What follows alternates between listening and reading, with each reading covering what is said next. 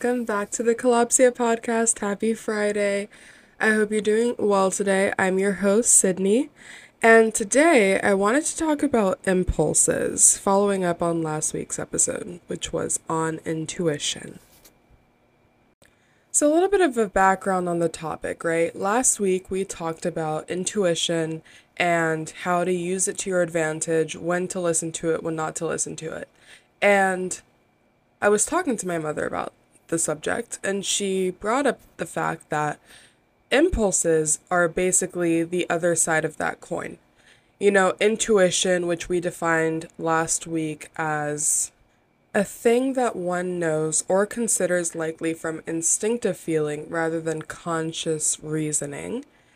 But when it comes to impulses, Google defines it as a sudden, strong, and unreflective urge or desire to act.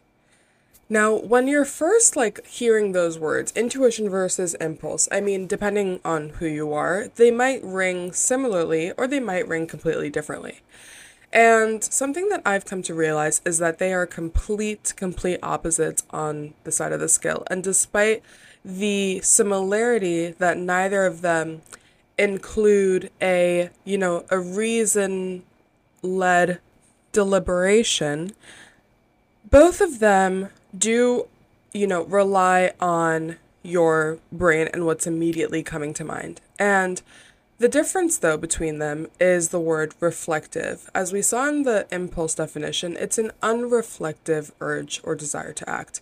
When we looked at intuition, it wasn't that it was completely unreflective, right? They said that it re- it involved one's, you know, the action of leaning upon one's intuitive, um, you know, desire rather than consciously reasoning through whatever act they're trying to do. I don't know if that made any sense.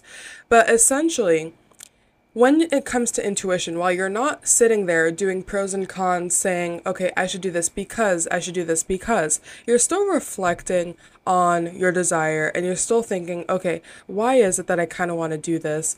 Um, I don't know. I'm, I'm not quite sure what the reason is, but you know, there must be a reason why this could be beneficial, or um, I feel like this would bring me joy, or something of that no- notion, but a lot, you know, faster and a lot less conscious, as that in- intuition definition implied. When it comes to impulses, though, I feel like what springs to mind is what you end up doing. You know, there's no filtering system. There's no um, thinking about whether what you're doing could be beneficial for you or hurt you. There's no, there's none of that.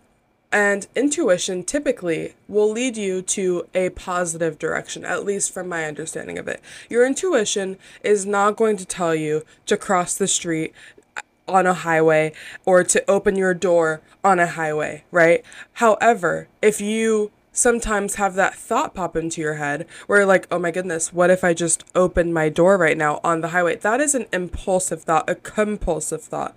And some synonyms of um, impulses included compulsion, need, itch.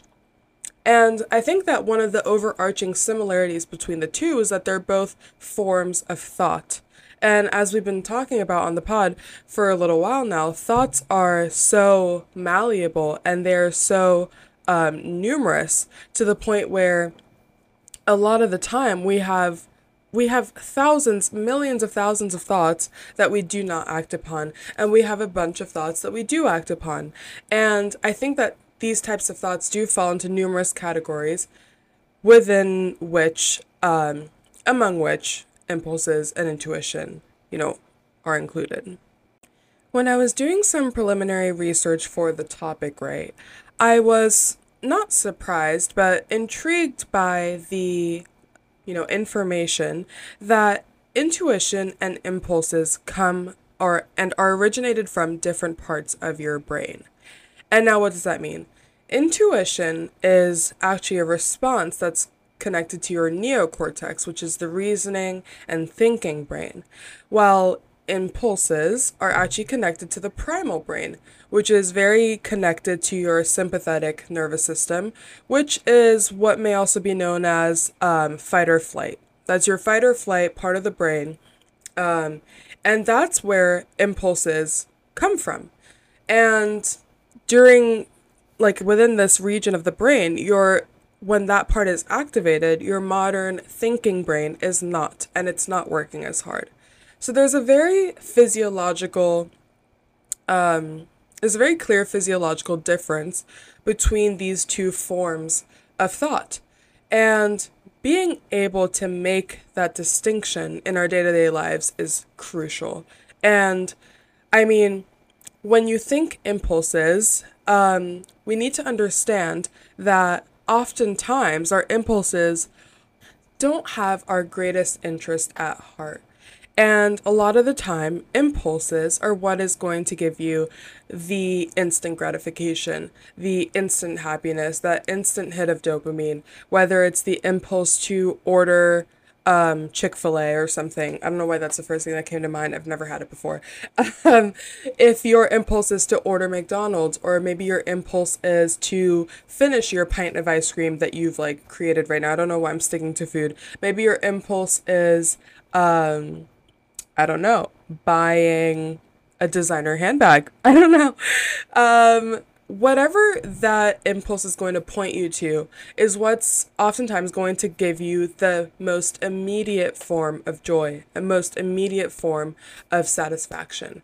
And we don't want to lean too much into it for many reasons.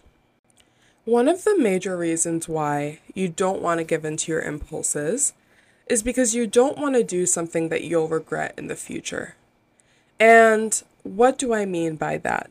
You know, if we were taking the example of you purchasing something extraordinarily expensive, maybe it's a flight. Maybe you have you have $2,000 in your bank account. A flight to Australia is $1,000. Um, you have not yet paid rent you haven't paid your bills and maybe you don't even have a sublet for the duration of your trip. So how are you I mean, you're not thinking about those types of financial concrete limitations and instead you act through your impulse to go to this city or to do this trip without having any sort of reflection or reasoning or anything of that notion. So let's say you do buy that $1,000 flight to Australia. What is that going to do for future you?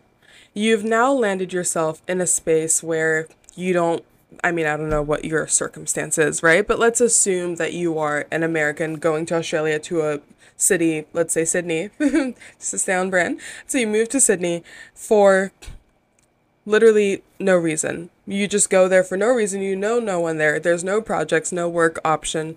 Um, and you just you just have that impulse to go, right? Now you've landed yourself into these this unknown environment.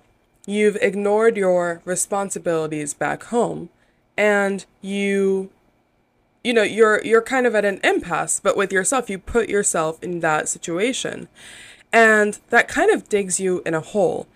You know, being unable to have that level of forethought and that level of respect for future you. You know, I mean, I'll get into that more later. That is what impulses, you know, mean. It's that lack of forethought. The consequences of your impulses can have tenfold repercussions.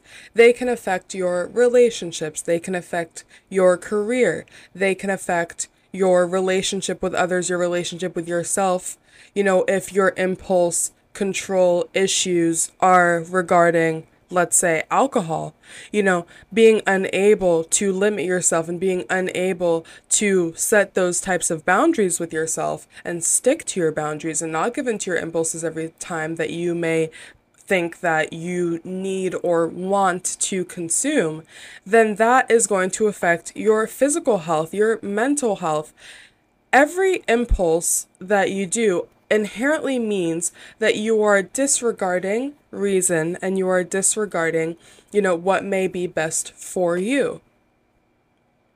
And being unable to have that forethought and potentially doing something you may regret in the future inherently also means that you are abandoning your goals and you're abandoning yourself. You know, when you give into your impulse, whether it's, for example, you set yourself on a schedule of working out three days a week, let's say you go Monday, Wednesday, Friday, and then you have weekends off as well as the Tuesday, Thursday situation. What if that is the schedule that you set up for yourself?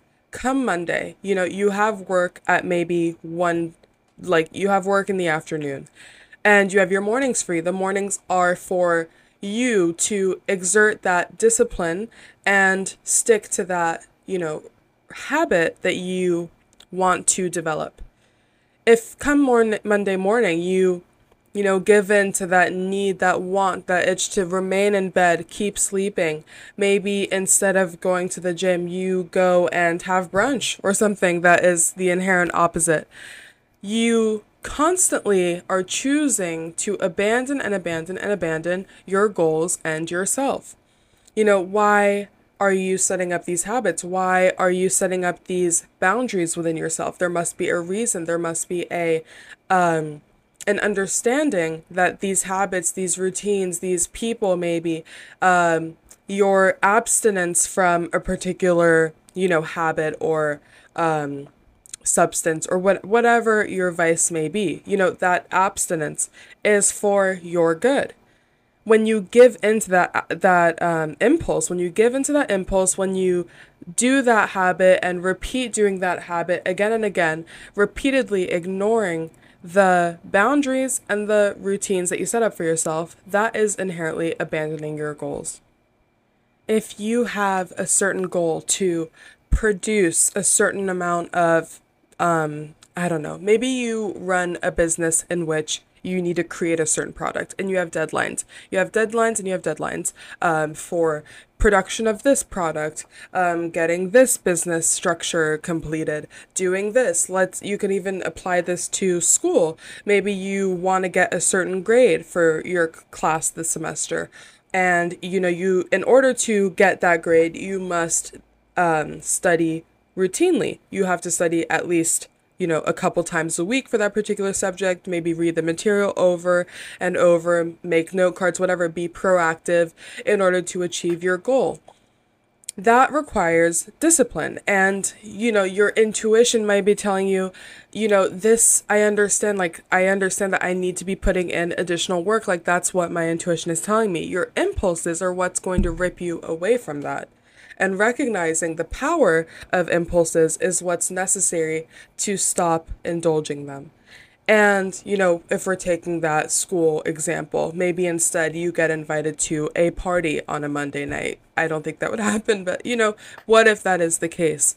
But then you have set up these routines for yourself in order to um, maintain that particular grade or that particular, you know, stride you want to be on in order to achieve your goal. If you give into that impulse again and again and again, you abandon that structure and that maybe stride of discipline you had already been in and all the work that you might have put into it, any other work that you had envisioned yourself putting in, kind of goes out the window, you know? And this repeated abandonment of your goals is inevitably going to affect your relationship with yourself and your respect for yourself. Now, we've spoken about this in the respect episode, right? But where does respect for yourself come from? Respect comes from your ability to show up for yourself and your ability to prove to yourself that you are capable. You're capable of taking care of yourself. You're capable of sticking to your routines. You're capable of sticking to your goals. You're capable of showing that you can achieve what you may have once thought that you were unable to achieve, whether that's a physical goal or a financial goal. Whatever it is that you think that you you know have numerous obstacles to climb over, getting over those obstacles earns respect from others and for from yourself. And when you give into impulses and you fail to, you know, reason with yourself on your choices and you have this impulse control that leads to, you know, risky behavior, maybe diminished, you know, social relationships, um, you know, impoverished, you know, life. I don't know. Um, that's inevitably going to affect that respect that you had once established with yourself because what does it tell you you know you're you are it's very interesting right because when i think of myself i think of myself as two beings you know there's me and you know my ego maybe the person who's comparing myself to others who you know sees um more material things, maybe, who sees um, goals and steps that I must take to get to them. You know, it's almost like I have a little um, computer in my brain that is essentially like my manager, you know? Like, if I don't know if that made any sense, but like, stick with me here. If I have a goal, right? Me as myself, Sydney, my being, my aura, my soul, Sydney, wants to get something or wants to achieve maybe let it be financial um, freedom or financial yeah let's say financial freedom um, manager sydney and my brain my reasoning brain you know she's gonna set up steps steps to get there. You know it's gonna be you need to do this you need to do this you need to work this many hours or you need to um, get this level paying job or you need to avoid these expensive, you know, manager Sydney, looking at the concrete facts and seeing what needs to be done in order to get soul Sydney what she really wants to achieve, right? And impulses are, you know, a tertiary being in my in my point of view of this situation. It's going to be that you know devil on your left shoulder or whatever it is you know the angel and the devil on your shoulders. It's going to be the one to tell you, okay, fuck what this planner Sydney's saying, you know, you don't you don't really want it, don't you? Like you don't actually want it, don't you? Just just just buy the designer handbag. Just spend that money that you had been saving for 6 years. Just do it, you know. It won't it won't matter in any way. It doesn't none of it matters anyway. That's basically what your impulses are telling you. And and an and an inability to distinguish what is an impulse and what you should actually do is crucial because then you'll lose that respect for yourself. You'll lose the progress that you've made. And I think it's very important to have a distinct understanding of what impulses are so that you may, you know, shape your actions accordingly. Now, what can we do in order to disallow impulsivity from ruling our lives? I think that one of the best things that we can do is try to slow down our, you know, act- active, you know, reflexes.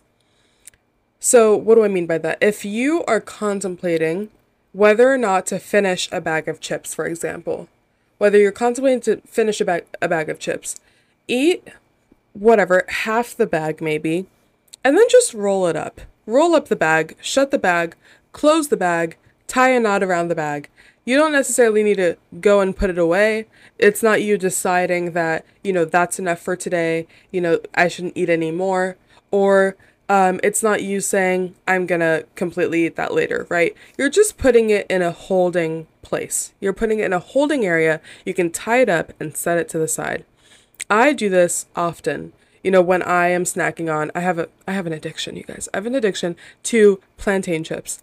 I love plantain chips. My mom used to make them so, so often when I was younger. And now that I'm in a different city, you know, I don't have that unlimited resource of plantain chips. So Trader Joe's makes these amazing plantain chips very similarly to the way that my mom used to make them like six years ago or whatever. Um, not six, maybe like three. Um, and they're amazing. They're so good. And they are kind of in small packages, but you know, the whole like, um, serving size. They're like six serving sizes, but I, I swear to you, the bag is as big as my hand. Um, and it's plantain chips, right? So it's not entirely unhealthy. So I, I'm constantly in this battle of do I finish the bag or do I not finish the bag? And, you know, the the final decision varies, and it varies due to me p- placing these things in my holding area.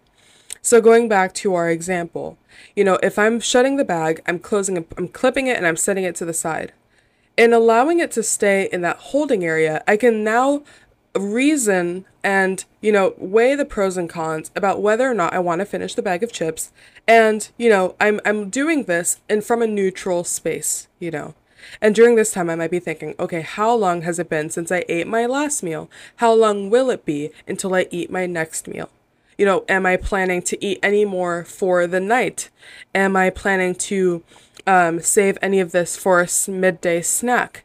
You know, I'm going through all of the way the pros and the cons, the the positives and the negatives. I'm thinking about whether completing the bag is within my best interest or if it's going to hinder any possible um, you know later goal or you know action I had already planned to do. So let that be if I'm eating a bag of chips at 4 p.m. for example. You know, I ate lunch at 1 p.m. maybe. I'm not going to eat dinner until maybe 7:30, 8 p.m. Having a full bag of chips at 4 p.m. is not as, you know, negative or hurtful as having that entire bag of chips at, say, 7 p.m., knowing I'm going to eat dinner at 8 p.m. Now, this applies to so many different things. Like, for example, if you wanted to book that trip to Australia, if you want to book the trip, okay, sure, maybe place it in your calendar and try to do it in as far in advance as possible. And then you can try to figure out how to make that you know how to make that goal achievable how to make it happen.